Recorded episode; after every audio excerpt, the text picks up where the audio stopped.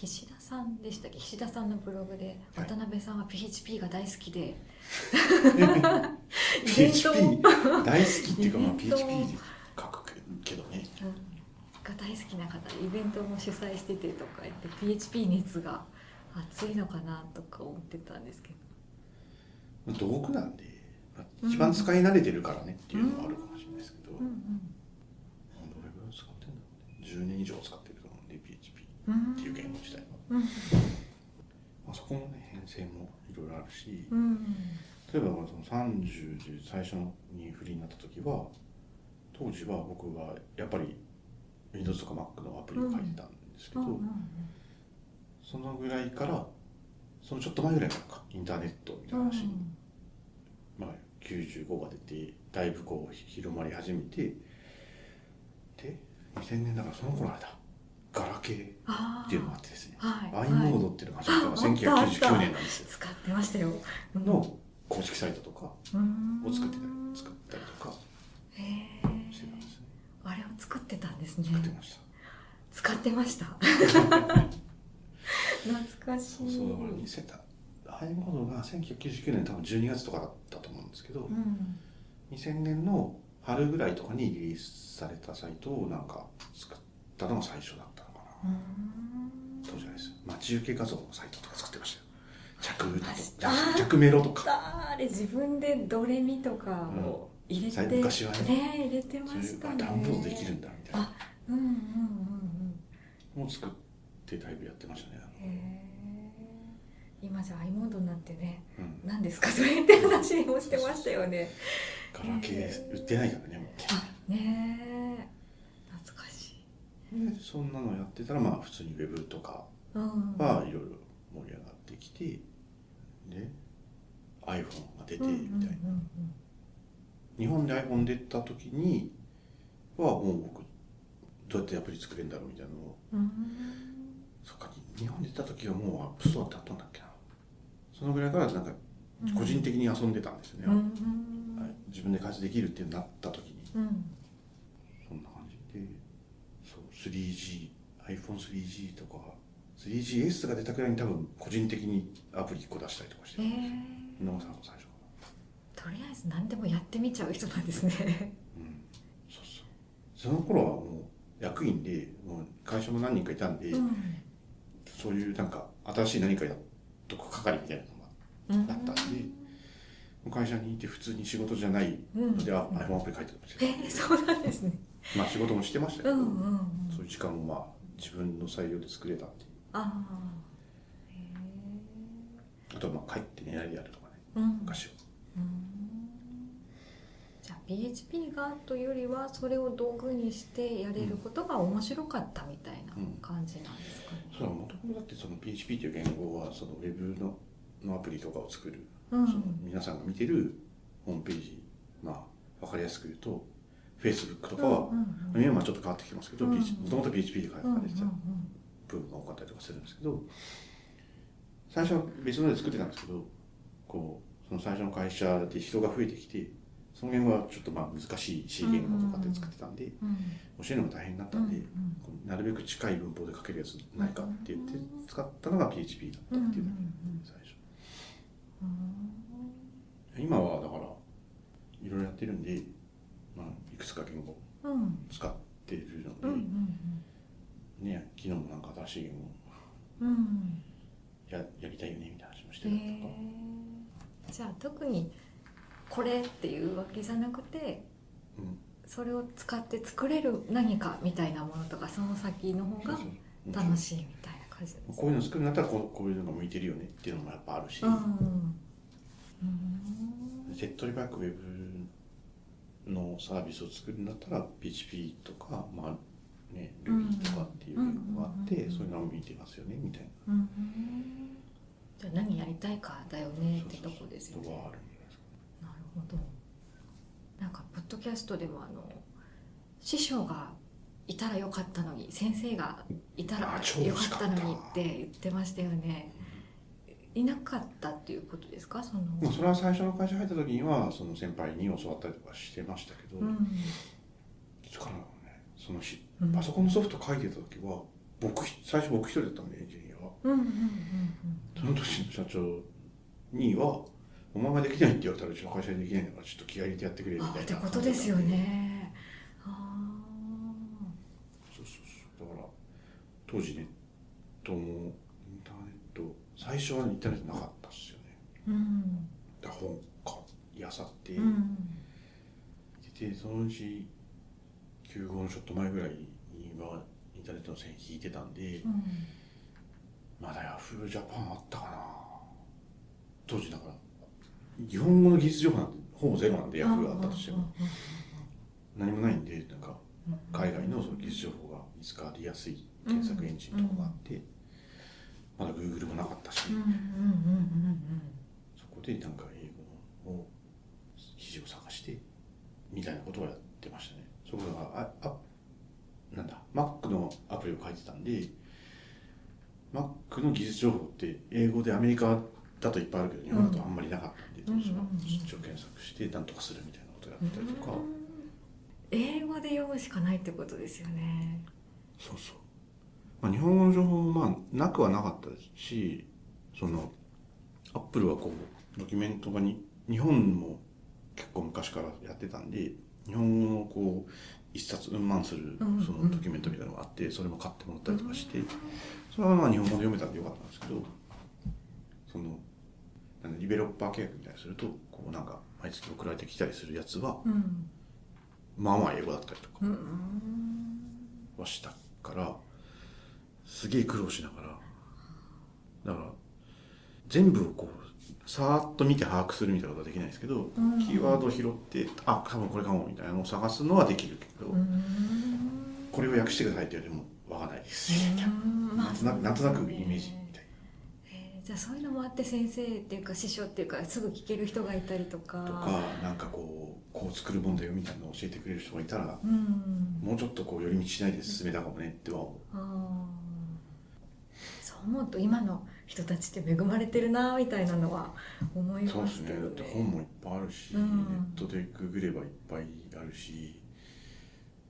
まあ質とかその好みもあるけどそのそういうのを勉強するサイトとかうんサービスとかもいっぱいあるじゃないですか,、結構そういう人もいるみたいですよね。なんかその全然別の仕事してて、うん。IT 系の仕事したいって言ってそういうサイトとかで勉強して転職しようとしてる人みたいななんか最近増えてるみたいな感じですけどね、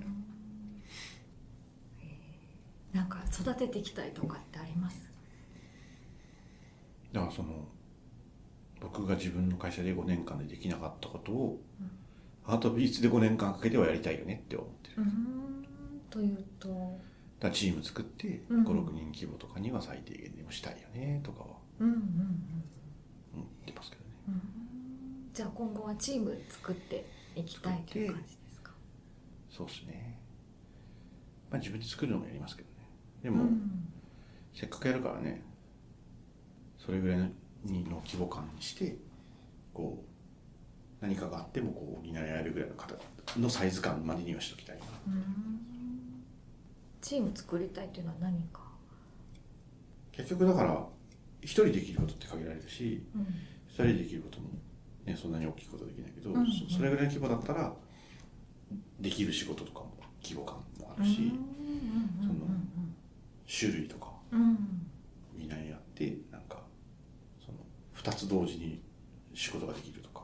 うん。うんまあこれかかるんですけど、うん。申し訳ないですけどお断りしてる仕事とかもあったりするんでああえそういうのもね含めてとか例えばまあうちの会社は MSP っていうその運用をしてる会社なんですけど運用してる中でもなんか開発やってみたいってもともとアドビス開発なかったんで、うん。こうやめてああちゃった人とかもいたみたいでそういう人たちにこっちに来てもらうとかっていうのもありましたしでまあ業種としてはまあ違うけど、うん。ほぼかすごいラップしてる部分が多い仕事なんでうんうん。連携していくとなんかもっと面白いことができそうだよねとかうん。っていうのはあるかもしれない、そう昨日もだからその運用チームの若い人たちとうん。飲んでたんですけど、うん。なんか開発に興味あるんですけどみたいなうん。話もあったりとか、どんなことやってるんですか？その仕事上の関わりがないんであなんか鍋さんって人がいるんだけど、はい。あの人は何をやってるんだろうみたいな感じで彼から見たら。どんなことやってるんですか？みたいな話をして。じゃあこういう働き方もあるよみたいなのを見せていきたいっていうのもあるっていう感じですか？あんまないですね。うん。それは好きにすればみたいな感ああそうなんですね。じやりたければやればいいし、うん。なんかロールモデルになる人いっぱいいるじゃないですか。いろんな人。ああ。じゃあそういうものに自分がなっていくというよりもなんかもしそうなら来ればみたいな感じというか。うーん。いや、うん、言い方悪いですけど他人の人生の責任は負えないのでなんか好きにやってください、うんうんうん僕はこういうふうにやるのが好きなんでこうやってます。うん一緒にやります？みたいな。あじゃあハートビスターで採用とかも今してるんですか？一緒にやりたいとかいう人がいれば。一応今求人出してるんでなんか面接というかまあ、うんうん。いきなりこう面接まで行かなくてもなんかどんな感じなのか話聞かせてくださいみたいなやつはうん。対応することもあります。あじゃあ一緒にやりたい方いれば。うんぜひぜひって感じですね。我こそっていう人は。お話楽しいですよ。楽しそうですね。あ結構なんかあれ？もう結構喋っていただいちゃってますね。裏会話でもいろいろ聞きたいんですよね。裏会話？裏会話があるんですよ。裏会話面白いよね。裏会話の方が面白い。なんででしょうね。やっぱり緊張する番組なんですよね。不思議とねなんだろそうですよね、うん。なんかさ僕も自分で今年の1月ぐらいから始めたんで、ううん。なんとなく少し慣れましたけど、はいはいはい。あとねだからなんか IT 系の人がこう勉強会で発表するとか、うん。カンファレンスで発表するとかみたいなのやってる人も多いから、人前で喋るからあ。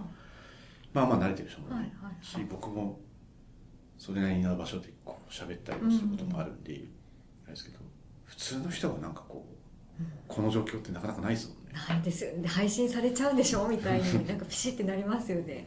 それはあるんだ今日もなんか用意しようかなと思ったんですけど、うん。忙しかったしまあいいか。成り行きのそうあさみさんの質問力にこう 委ねて適当に喋ろうみたいな感じで。なんか喋り残したこととかありますか？いや。特に。そうですね。じゃあリスナーの方へのメッセージをいつも最後に言ってるんですいねただいてるんです。うん。そうなんかさっきから話してるこう、はい。すげえ自己矛盾してるんですけどああの割とこう僕はこういうふうな道を進むんですみたいな感じでこう狭めちゃう人って多いじゃないですか、あうんうんうんうん。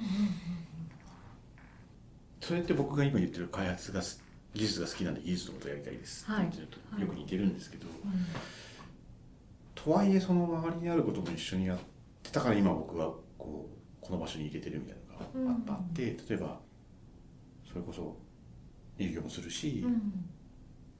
自分で会社やってたんで適当ですけど会計的なことのうんうんうんうん。勉強もしたし、なんか人育てなきゃとかって思ってそういう勉強もしたりとか、うんうんチーム作り勉強したりとかなんかこうすごくこう狭めて特に若い人がなんかうん。あんまこうなんかこう自分探ししてこの道で行くんですみたいなこう狭めちゃう人がいるけどなんかもうちょっとこう何でも試してみるみたいな方がなんか面白いかもね。ってうん。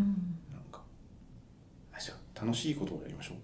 自分が、何より渡辺さんがそれしかやってないって感じですよね。まあ仕事だからね。全部が楽しいかって言ったうん。らそんなこともないんですけど、うんまあもちろんですよね。総じて楽しい。うん。と思えることが多いことをお仕事にできている僕は幸せかもしれない。でかみさんによく言われます。うん幸せそう楽しそうねみたいな。そうなんかねやっぱりこう仕事ってこう楽しいことを仕事にできている人ってそんなに多くないんじゃないのみたいな話をよくされて。そうですね。うんうんなんかニコニコしながらこう休みの日にイベントに出かけていくうんうんうんうん例えば今日とかもさ、はい。今日は今日はあれだけど例えば HB 坂の収録で、うん。うん今日収録だからご飯いらないよとかって言うと、うんなんかめっちゃ楽しそうだよ。ね 仕事っていうかねそういうのに行くんでしょみたいな感じですけどね。でもまあ理解してくれてるんで、うん。まあ、そういういろんなことをやってるからなんか仕事としても成り立つみたいなところもやっぱりあるし、別にその外のコミュニティに出てることは仕事とはちょ全然直結しないけど、うん。うんそこでこう知り合った人となんかまた仕事するみたいなことがあったりとかはあるし、っていうのは理解はしてくれてるけど、はい。あんたはいいよねそれで美味しいものいっぱい食べてねってはよく言われます。楽しそうでっていう。ああでも楽しいことをねやるっていうかそれを仕事にする総じて楽しいこと？もちろん仕事なんでね、厳しいこともいっぱいありますけどね。でもなんか全体的に楽しい好きみたいな、うん。できたら幸せですね、うん。